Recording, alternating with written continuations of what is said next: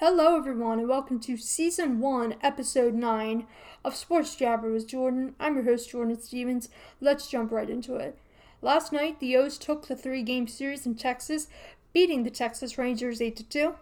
O's starter Jordan Lyles had a strong outing. He went six innings pitched, only gave up one earned run, and struck out seven. Adley Rutschman had a good game again last night. He went two for five with two doubles.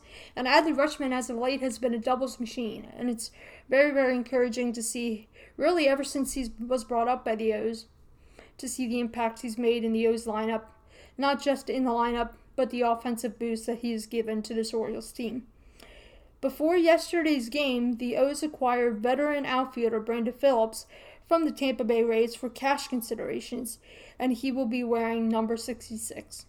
My thoughts on this move is part of me said, well, Phillips is not having a great year this year. He didn't have a great he did not have a great year when he was with the Rays this year. And then the other half of me says, well, the or maybe the Orioles are finally going to get some major league players, and maybe even though they're not having great years, Brandon Phillips is a good example of this. Like I said, maybe they are finally taking that next step into getting players that will hopefully be um, hopefully be helping them out turning them into a winning franchise. So it was encouraging even though they picked up a player yesterday at the deadline that hasn't had a great year it was also encouraging to see that they picked up a player that everybody knows everybody knew who Brandon Phillips was. He wasn't just a random player that they acquired. He wasn't just a random prospect that they got, you know. He was a major league player that people know who his name is. So it's encouraging to see that, even though he, you know, he's an average player, an average to below average player. It was encouraging to see the Orioles uh, acquire a major league player yesterday. The O's will try to go for the series sweep today against the Rangers, and then after today's game, will head home to Oriole Park at Camden Yards for a three game series against the Pittsburgh Pirates. And with that, we're going to move on to Eagles training camp. Today was day five of Eagles training camp at the NovaCare Complex. Jalen Hurts, through the first five practices, went 55 for 79 with five five touchdowns and three interceptions. Uh, Gardner Minshew, unfortunately, because I actually, he's so, for those of you that don't know, Gardner Minshew is the Eagles' backup. Uh, well, as of right now, you know, he could get cut from the team because he has apparently been has not had a great camp so far. He is, has gone 41 for 58 with three touchdowns and six interceptions. So I'm hoping that Minshew will be able to turn it around because, like I said, he played in he actually played in one game last year. It was against the Jets, and he played extremely well. So I'm hoping that the Eagles keep him, and hopefully he can turn it around in these next upcoming practices.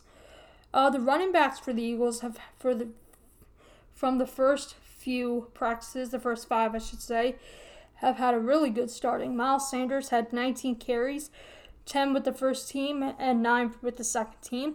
Boston Scott had 14 carries, 5 with the first team, and 9 with the second team. Kenny Gainwell had 7 carries, none with the first team, 6 for the second team, and 1 with the third team. And for those that don't know, Kenny Gainwell is a third string running back. Boston, Boston Scott is the second string. And the receivers have had a good first couple practices so far. Dallas Goedert went had 14 catches, 18 car, 18 targets and one touchdown. AJ Brown had 13 catches, 18 targets and one touchdown, and DeVonta Smith had 6 catches, 10 targets and no touchdowns. So it's very encouraging again to see that the Eagles have been doing well so far in this camp offensively. Can get a little better Hurts especially can get a little better, but again, it's encouraging to see that the Eagles that their players are doing well so far in camp. The NFL will have their first preseason game tomorrow, which I am very excited about. Football is finally officially back, with the first preseason game being tomorrow, and it will be featured. It will feature the Jacksonville Jaguars against the Oakland Raiders. With that, we are going to move on to other sports news.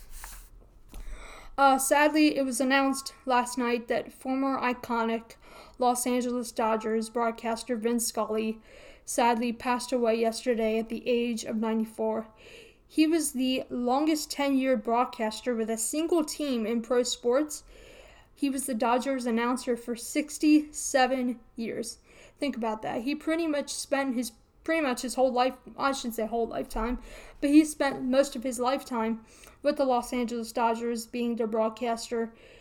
And I've only listened to him a few times. I've only listened to some of his, a few of his calls, not a lot. Uh, but what I've heard, he was a great, great announcer. And he was actually he was with the he was first with the Dodgers when he was first with the Dodgers, Jackie Robinson. That was when Jackie Robinson was there. So he was there. Got to see Jackie Robinson play for the then Brooklyn Dodgers. But as we all know, they are now the Los Angeles Dodgers. So sadly, yes, Vin Scully passed away yesterday at the age of 94. Rest in peace to Vin Scully and Godspeed to his family. Uh, the Philadelphia Phillies acquired right-hander Noah Syndergaard, veteran reliever David Robertson, and center fielder center fielder Brandon Marsh yesterday in three tra- in three trades during the deadline. As you guys all know, I'm an Eagles fan, but I don't I don't pay attention to the Phillies. If they're doing well, you know, I'll pay attention to them somewhat. But if I had a favorite a second favorite team, which in my opinion, if you have a favorite sports team, you should just stick with that team. You should only you should only like your first your first favorite team and not say, "Well, I have a second favorite team." But if I did have a sec- second favorite team, it would definitely be the Phillies. Uh, the Phillies, like I said, they got those three players at the deadline yesterday, and the Phillies are actually I've paid attention paid attention to them a little bit. Like I said, excuse me, they're doing well. And I think the Phillies can, again, as of right now, they're in the wild card spot. And I think if the Phillies continue to get players like the ones that they got yesterday and continue to play well, and hopefully their pitching would be, because pitching really has been the problem for the Phillies. They have they have the lineup, they have the they have the offense, like I said, but the pitching has been the struggle for them, and that's been the struggle for the Orioles. The Orioles okay, the Orioles they don't have a major league lineup. They don't have a great major league lineup like the Phillies do. But again, the Orioles' problem, like the Phillies, has been the pitching. And it's very encouraging to see the Orioles have great pitching this year so far.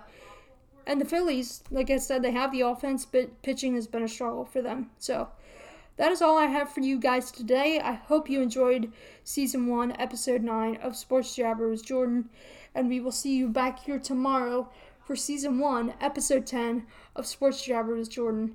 Have yourselves a good rest of your day, and thank you for tuning in.